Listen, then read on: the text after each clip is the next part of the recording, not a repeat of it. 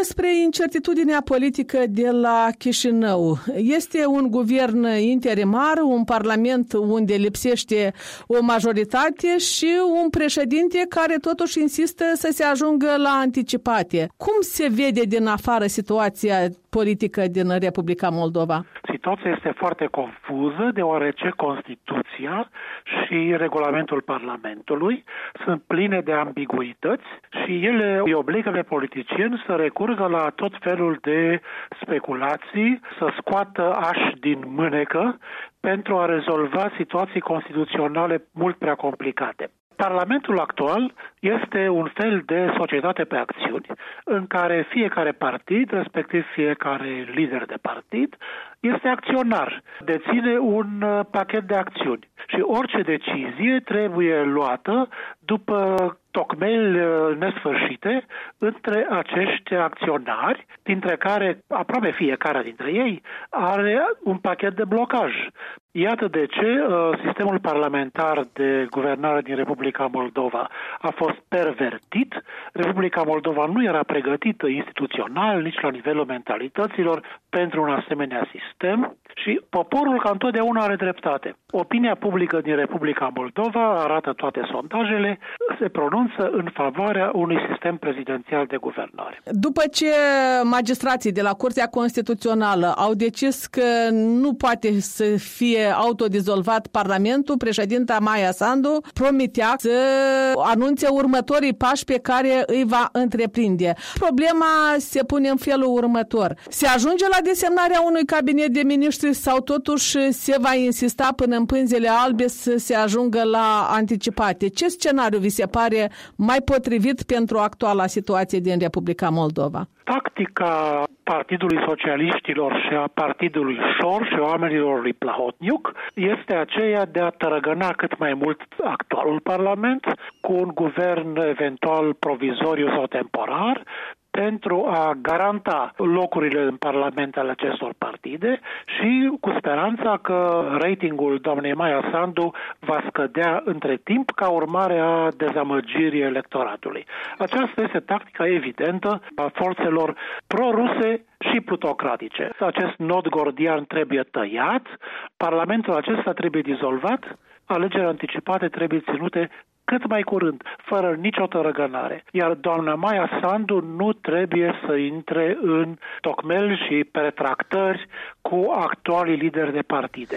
Dumnea ei nu a făcut acest lucru, sper că nu-l va face, pentru că dumnea ei nu trebuie să repete greșeala pe care au făcut-o anterior alți politicieni cu ambiții reformatoare, printre aceștia și uh, Vlad Filat. Și anume, acești uh, lideri potențiali ai uh, reformelor s-au coborât la nivelul politicienilor ordinari, negociind cu ei pentru guverne de coaliție, pentru împărțirea puterii, pentru tot felul de compromisuri, într-un parlament în care era foarte greu, dacă nu chiar imposibil, să formezi majorități. Doamna Maia Sandu trebuie să se ridice deasupra celorlalți politicieni. Nu trebuie să intre în pertractări cu ei ca să nu fie percepută de către alegători ca fiind pur și simplu alt politician, încă un uh, politician. Atât deputații socialiști, cât și cei din platforma DA, dar și democrații,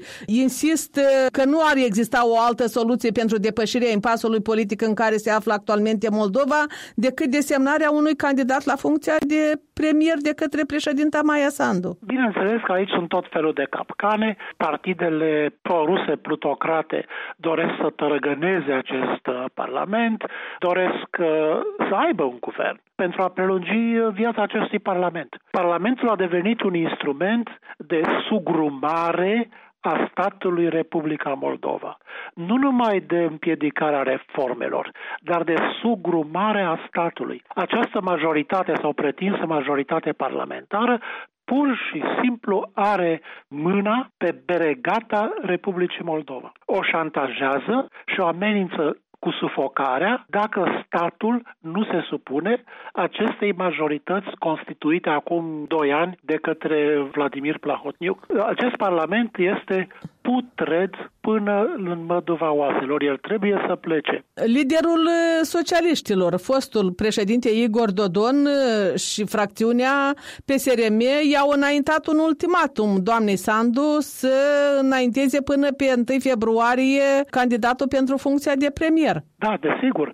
Și aceste manevre se fac în numele parlamentarismului în numele democrației, în numele Constituției unui stat parlamentar.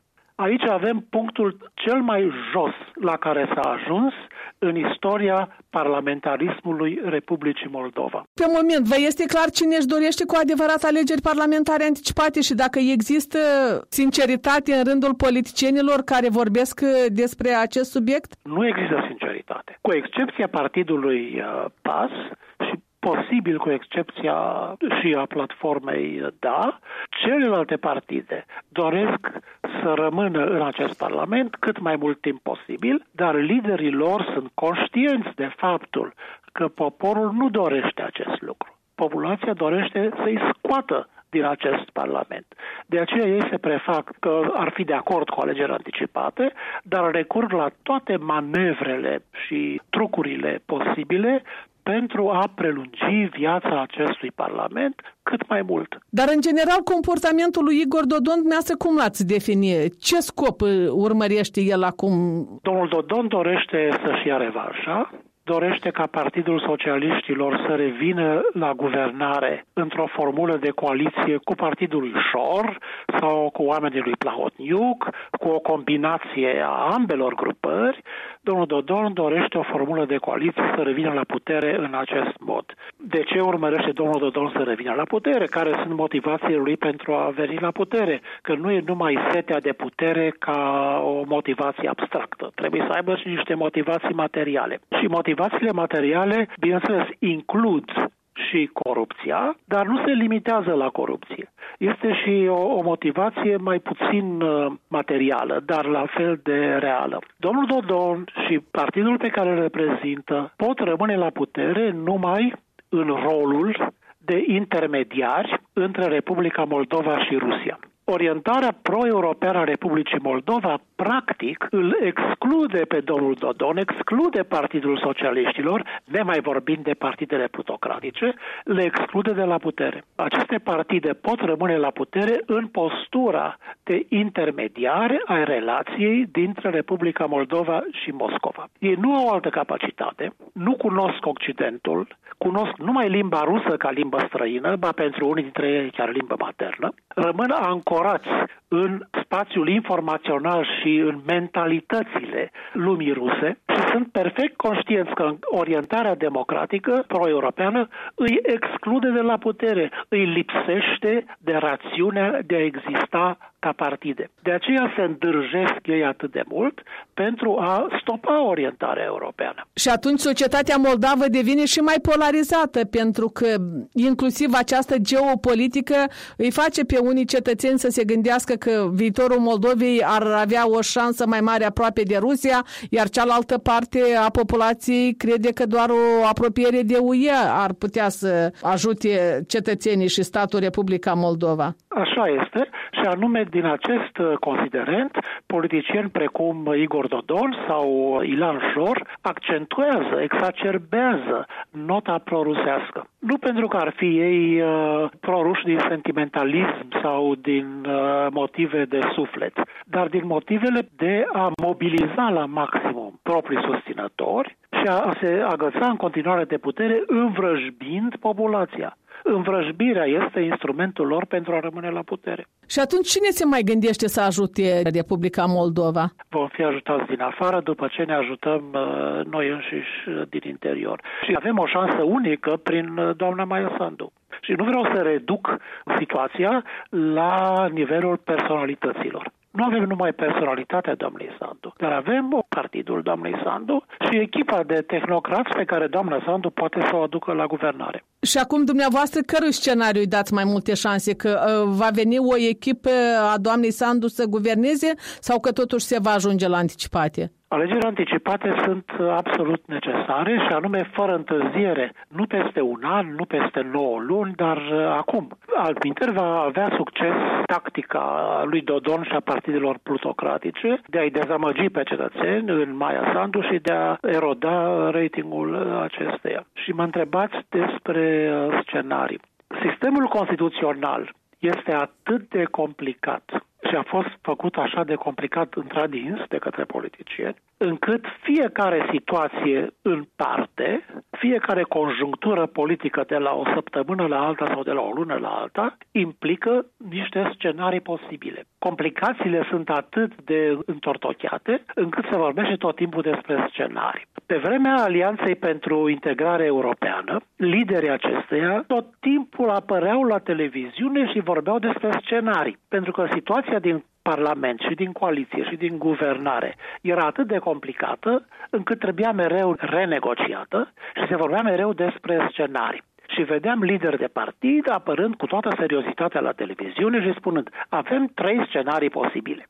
Și domnul Dodon, când era președinte, a comis aceeași greșeală. A comis multe greșeli tactice, greșeli de politician netalentat. Printre altele, a comis domnul Dodon și această greșeală. Apărea mereu la televiziune și spunea practic o dată pe săptămână sau o dată la două săptămâni.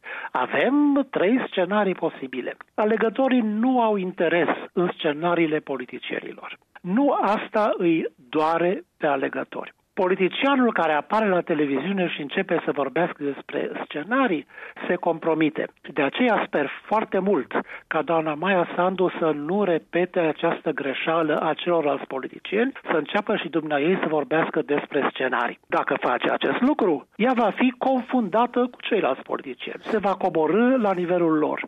Dumneavoastră trebuie să fie departe de ceilalți lideri de partid, departe de ei, să se distanțeze de ei și să se poziționeze deasupra lor. Și în loc să vorbească despre scenarii, trebuie să vorbească despre soluții radicale cu sprijinul alegătorilor, cu sprijinul poporului. Dânsa se adresează mereu oamenilor, poporului. Acum este momentul pentru ca acești oameni, acest popor, să-și spună cuvântul despre plutocrații care imobilizează Parlamentul și imobilizează statul Republica Moldova. În spațiu public uh, apar tot mai multe persoane care își doresc funcția de premier și liderul comuniștilor Vladimir Voronin și liderul partidului nostru Renato Usatăi spun că ar fi candidaturi pentru funcția de premier. Ar trebui să plece urechea Maia Sandu la ceea ce spun acești actori politici? Desigur că nu, dar acești politicieni adulmecă vacuumul de putere și vor să profite de acest vacuum. Spuneam adineaori că liderii de partide au devenit un fel de acționari într-o societate pe acțiuni cu mulți acționari. Și fiind atât de mulți acționari, cei mai mulți au putere de blocaj.